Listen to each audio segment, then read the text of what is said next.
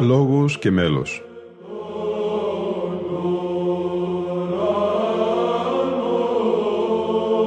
Προσεγγίσεις στη μυσταγωγία της ψαλτικής τέχνης.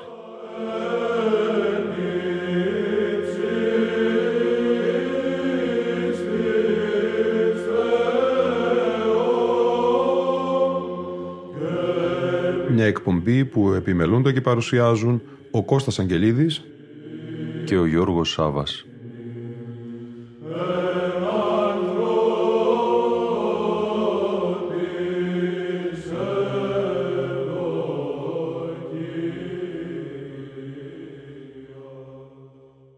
Ένα κείμενο του Γέροντος Βασιλείου, προηγουμένου της Ιεράς Μονής Ιβήρων, του Αγίου Όρους, με τον τίτλο «Από τον Αββά Ισαάκ στον Ντοστογιέφσκι» θα μας συνοδεύσει στη σημερινή μας εκπομπή. Από τον Αββά Ισαάκ στον Ντοστογιέφσκι. Όταν κάποιος θέλει να μιλήσει για έναν Άγιο ολοκληρωτικά δοσμένο στο θείο έρωτά του, δειλιάζει συστελόμενος ως ανάξιος και αναρμόδιος. Όταν θέλει να μιλήσει για τον Αββά Ισαάκ και τον Ντοστογιέφσκι, νιώθει ότι σύντομα πρέπει να σταματήσει για να αφήσει να δοθεί η δική τους μαρτυρία. Αυτοί δεν προσφέρουν κάτι συνηθισμένο και πρόσκαιρο που πέτυχαν με τη δουλειά και τις ικανότητές των, αλλά δίδουν κάτι μοναδικό και αίδιο. Αυτό είναι η έκπληξη που τους χαρίστηκε μετά από πολλή αγώνα και υπομονή. Ξεπερνά τα ανθρώπινα και γεμίζει τον κόσμο με ελπίδα ακατέσχυντη.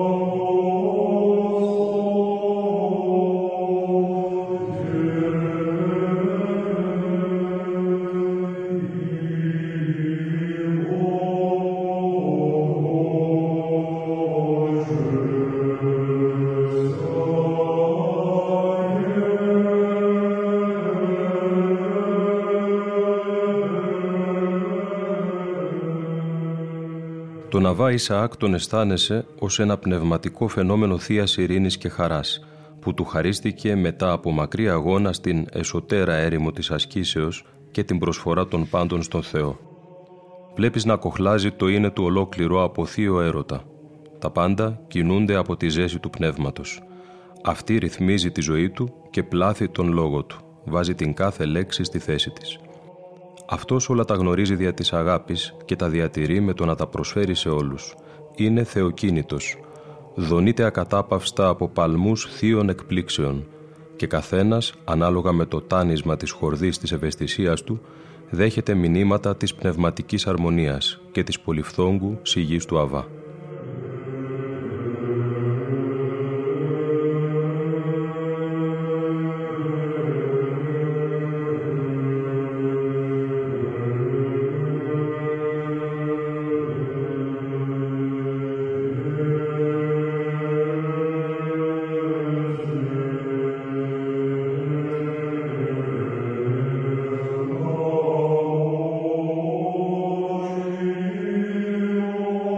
Oh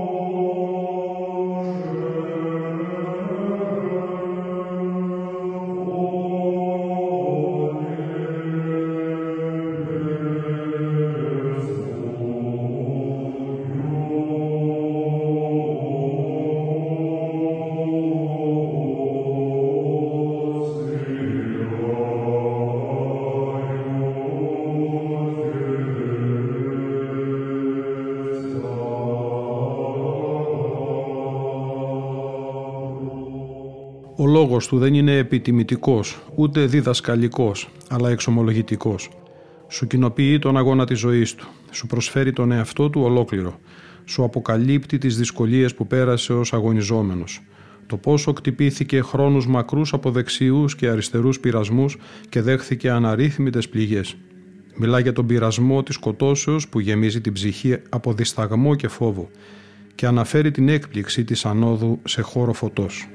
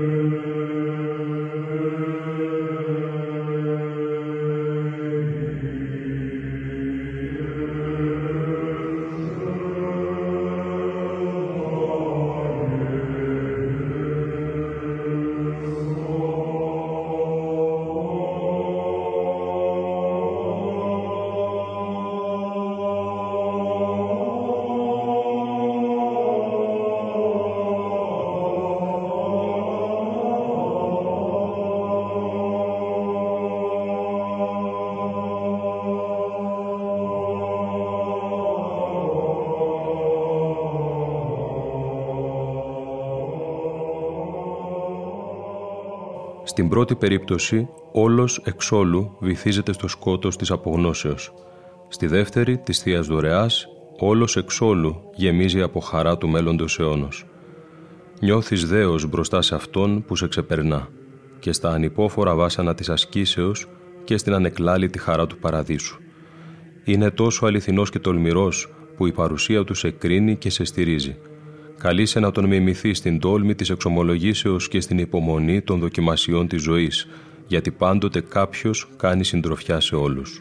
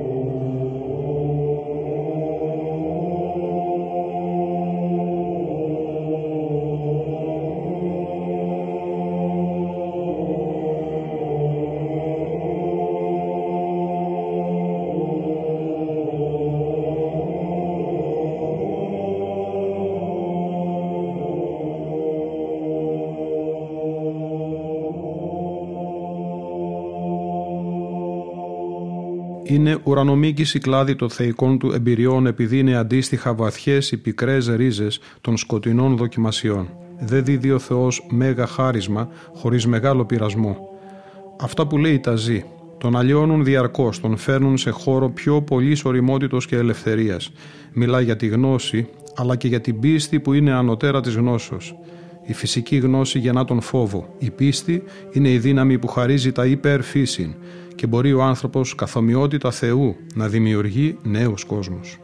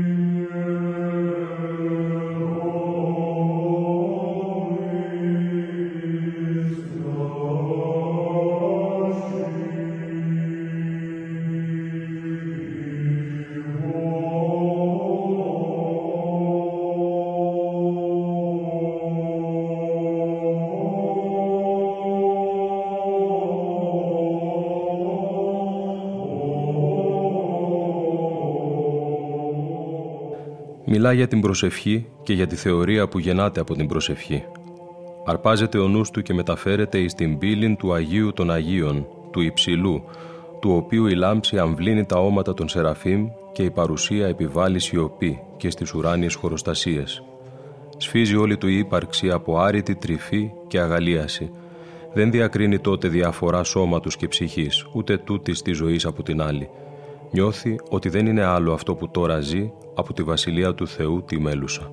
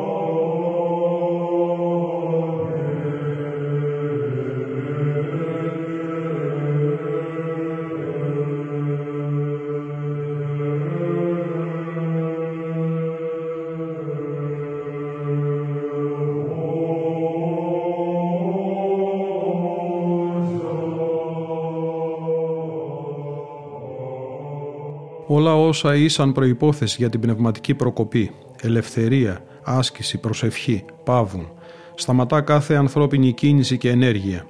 Όταν επισκιάσει η δύναμη του πνεύματος, αφαιρείται το αυτεξούσιο από της φύσεως και ο άνθρωπος οδηγία οδηγείται ένθα ουγινόσκι. Φτάνει στην άγνοια, την ανωτέρα της γνώσεως και στην αιχμαλωσία, την ανωτέρα της ελευθερίας. Oh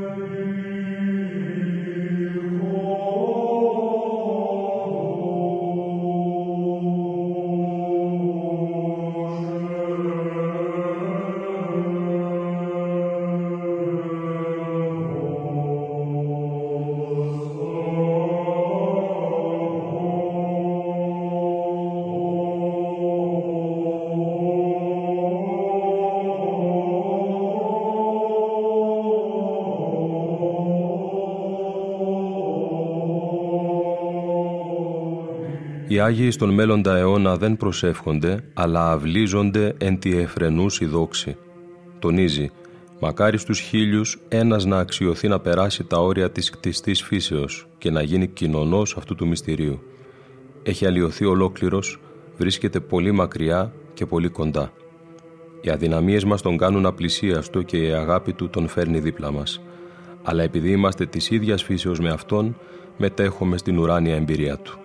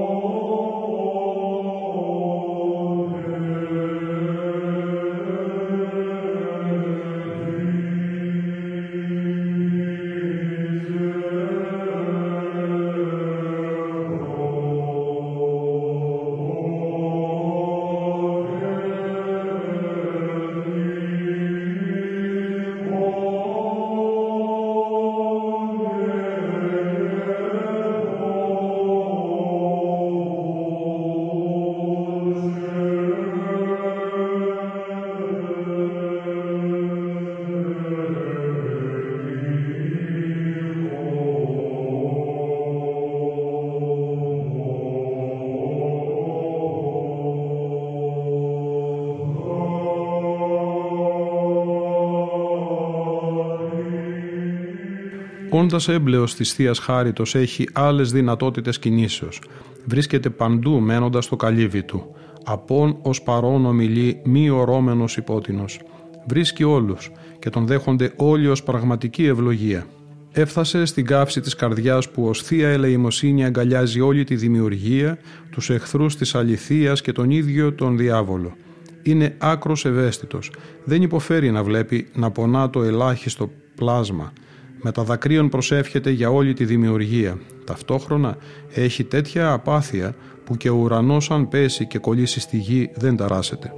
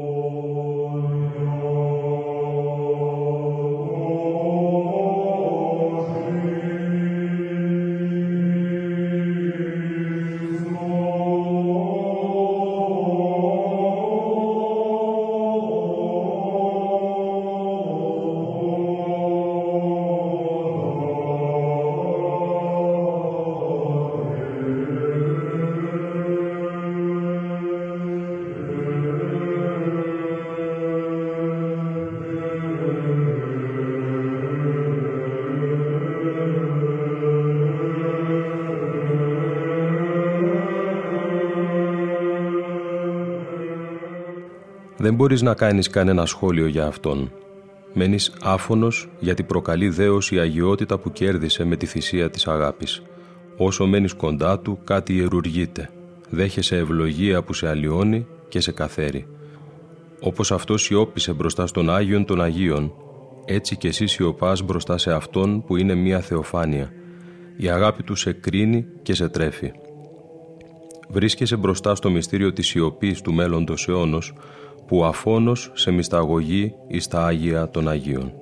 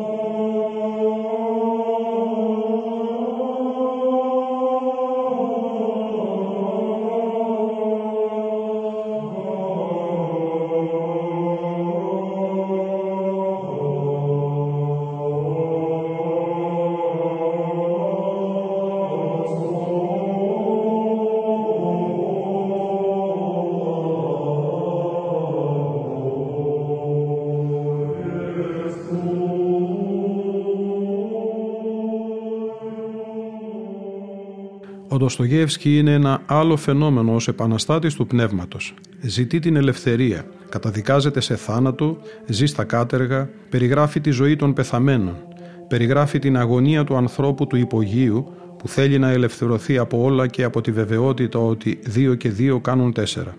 Γνωρίζει τι συμβαίνει στην ψυχή του ανθρώπου, του Αγίου και του εγκληματία. Δεν διστάζει να τα καταγράψει. Εκπλήσει τον κόσμο η οξυδέρκεια της ματιάς και η ακρίβεια της καταγραφής του. Περιγράφει την κόλαση των ανθρωπίνων παθών και της διαστροφής, αλλά και την αγαλίαση της σωτηρίας και του παραδείσου. Αποκαλύπτει τις μυστικές κινήσεις της ανθρωπίνης ψυχής και τις αντιφατικές διαθέσεις και ροπές. Δεν μένει όμως στην απλή διάγνωση. Εντοπίζει μία κίνηση που, ως φύτρο ζωής και ελπίδος, βλαστάνει μέσα από τα βάσανα και ένα οσανά δοξολογίας που γεννάται μέσα από τις δοκιμασίες.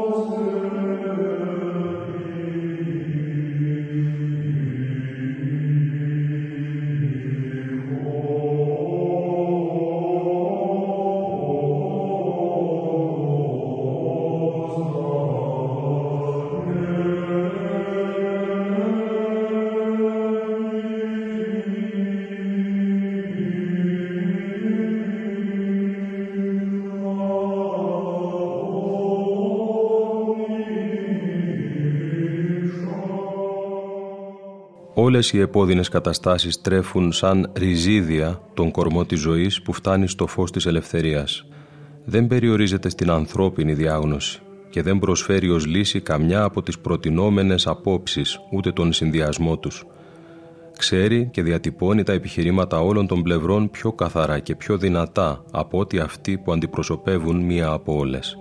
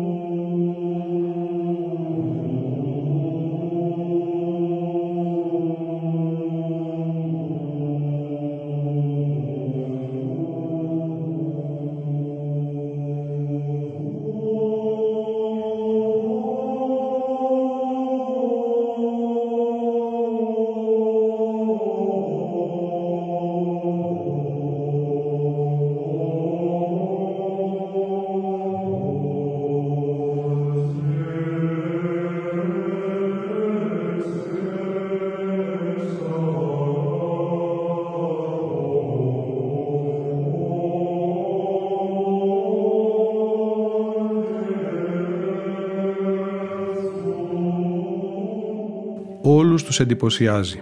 Πολλοί τον πλησιάζουν κριτικά, τον μελετούν ψυχολόγοι, ψυχίατροι, αναλυτές. Καθένας λέει τα δικά του. Τους προβληματίζει και τους μπλέκει η παντογνωσία του. Πολλά ξέρουν, αρκετά καταλαβαίνουν, αλλά πολλοί δεν γνωρίζουν ούτε ζουν το γεγονός της Αναστάσεως. Γι' αυτό άλλοι τον θεωρούν άρρωστο, άλλοι προφήτη που κάνει δική του θρησκεία. Αυτός όμως ούτε γίνεται θεμελιωτής θεωρίας αρνήσεως και αθείας, ούτε ερμηνεύει κατά τον λογισμό του το Ευαγγέλιο, κάνοντας δικό του χριστιανισμό.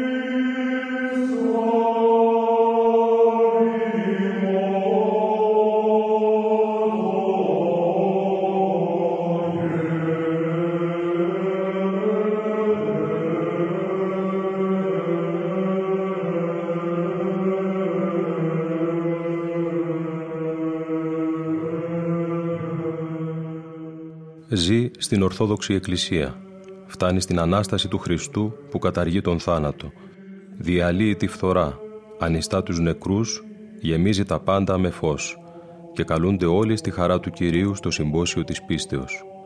Καταλήγει «θέλω τον Χριστό και όχι την αλήθεια». Πολλοί μένουν εμβρόντιτοι, δεν ξέρουν τι συμβαίνει, ποιος είναι αυτός που του κέρδισε την καρδιά. Αυτός είναι ο Αναστημένος Χριστός όπως τον γνωρίζει και τον ζει η Εκκλησία. Αυτός είναι ο Χριστός που είναι η ίδια η Εκκλησία.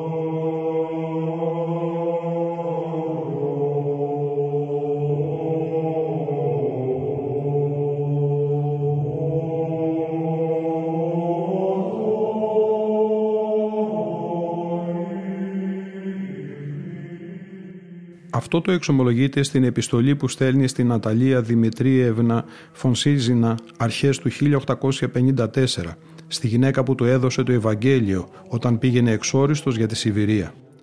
«Σας λέω για τον εαυτό μου ότι εγώ είμαι παιδί του αιώνα, παιδί της απιστίας και της αμφιβολίας μέχρι τώρα και ίσως, το ξέρω αυτό, μέχρι την πλάκα του τάφου. Και εν τούτης ο Θεός μου στέλνει κάποτε στιγμές απόλυτης γαλήνης και σε αυτές τις στιγμές συνέθεσα για τον εαυτό μου μια ομολογία πίστεως, στην οποία όλα είναι για μένα ξεκάθαρα και άγια. Αυτή η ομολογία είναι πολύ απλή και είναι τούτη. Να πιστεύεις ότι δεν υπάρχει τίποτε ωραιότερο, βαθύτερο, συμπαθητικότερο, λογικότερο, τολμηρότερο και τελειότερο από τον Χριστό. Και όχι μόνο δεν υπάρχει, αλλά με μια ζηλότυπη αγάπη λέω στον εαυτό μου ότι και δεν μπορεί να υπάρχει.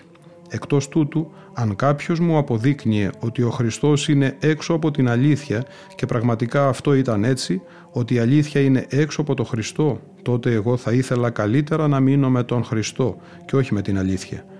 Ο Ντοστογιέφσκι υπέφερε μια ζωή. Κατέβηκε στον άδη φρικτών δοκιμασιών. Δεν παραπονέθηκε όμως ποτέ και του χαρίστηκε το θαύμα της πίστεως.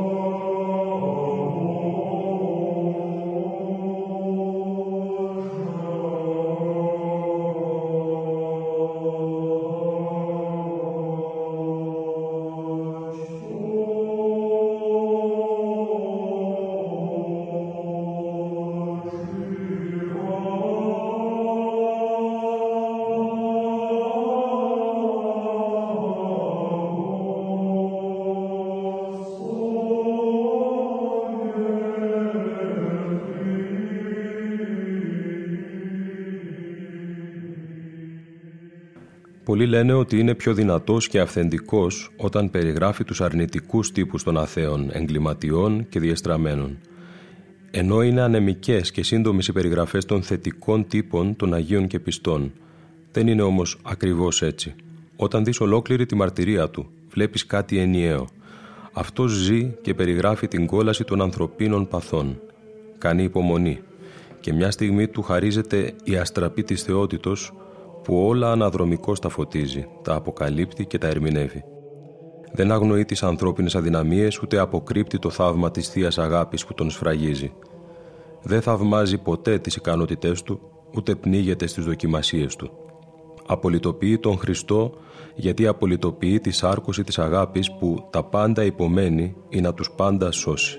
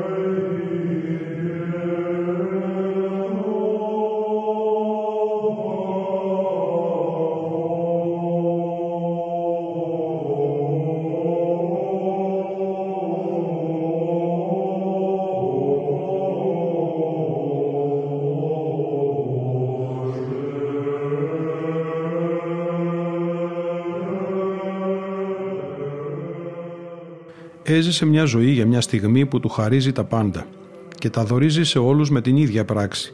Εδώ βρίσκεται η μοναδικότητα της παρουσίας και του έργου του. Όλοι ζούμε για μια στιγμή, μια αφή και θεία κοινωνία που σώζει τα πάντα. Και αυτή ετοιμάζεται από όλα τα βάσανα που περνούμε. Όπως η αιμορροούσα του Ευαγγελίου, φορτωμένη τον πόνο της ολικής απογνώσεως, ακουμπά μια στιγμή το άκρο του ηματίου του Κυρίου και σώζεται ολόκληρη. Έγνωτο σώματι ότι ίατε από της μάστιγος.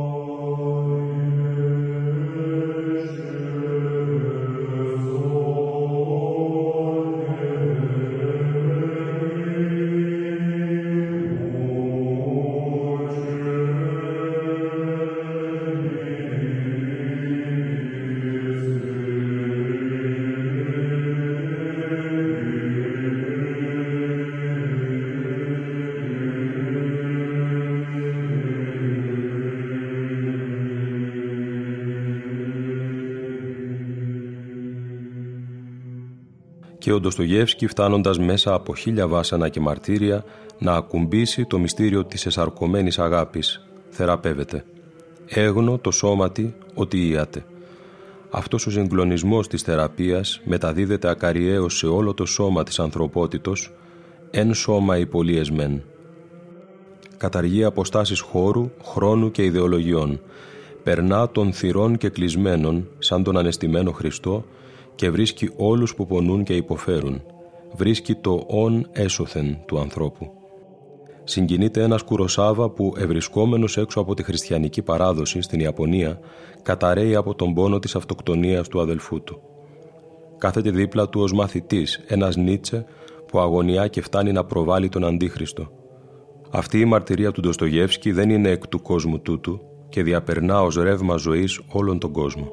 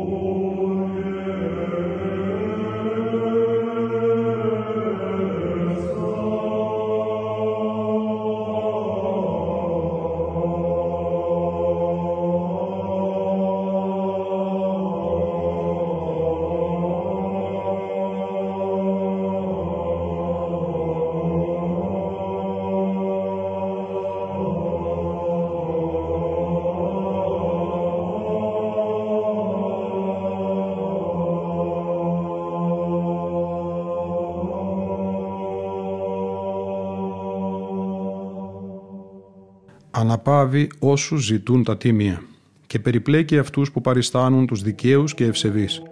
Οι πρώτοι σιωπούν και παρηγορούνται, οι δεύτεροι ταράζονται και φλιαρούν, συγκεντρώνει δίπλα του όλους και αυτούς που μεταξύ τους δεν μιλούνται.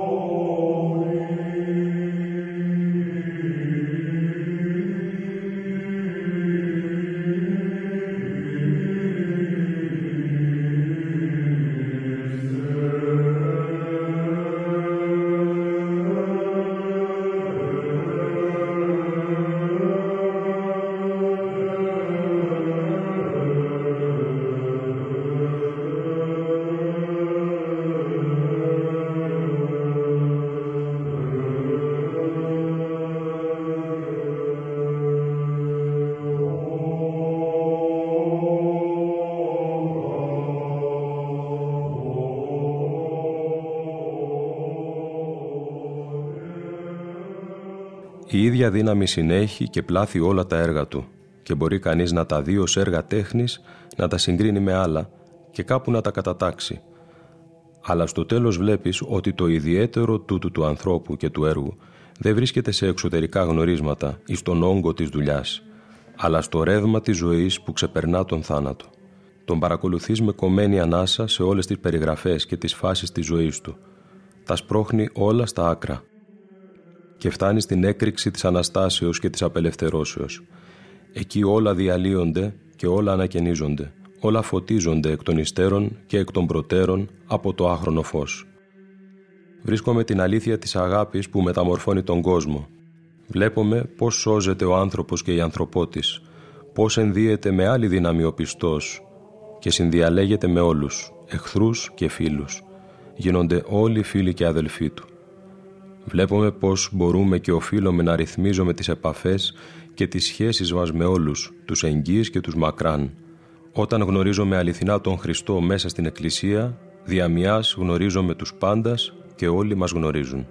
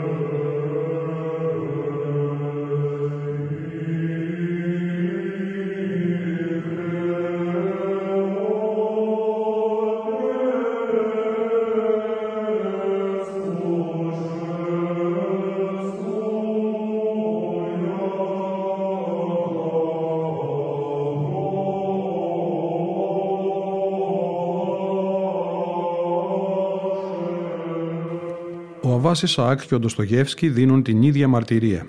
Η μεταξύ τους διαφορά φανερώνει την αλήθεια του σεσαρκωμένου λόγου που τους ενώνει και τους ελευθερώνει. Μιλούν για τα ανυπόφορα βάσανα που πέρασαν και για την απερίγραπτη αγαλίαση που τους χαρίστηκε.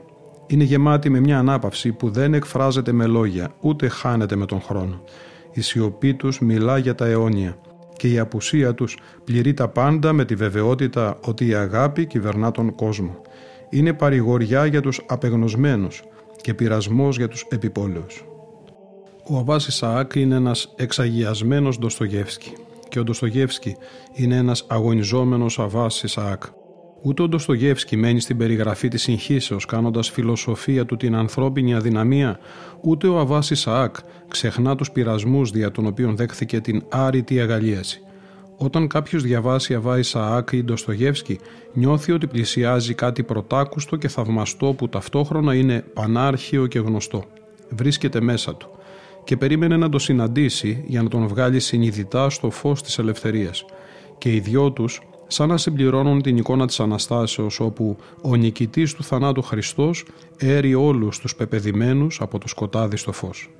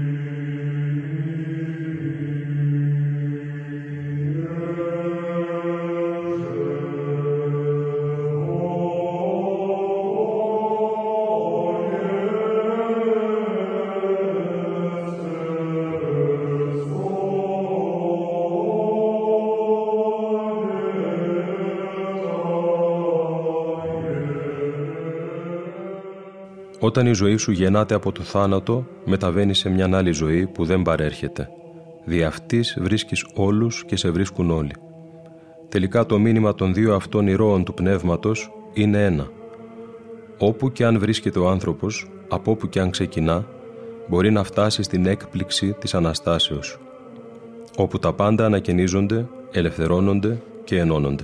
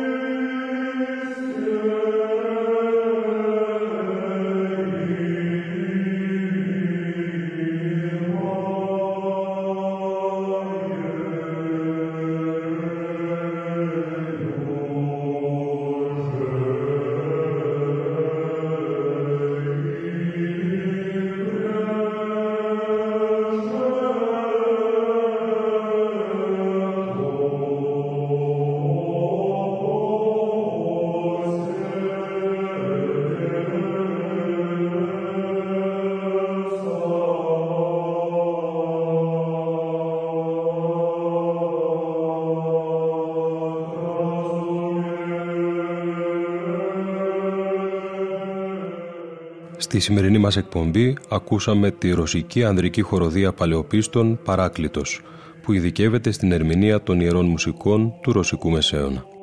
Ήταν η εκπομπή «Λόγος και μέλος» που επιμελούνται και παρουσιάζουν ο Κώστας Αγγελίδης και ο Γιώργος Σάββας.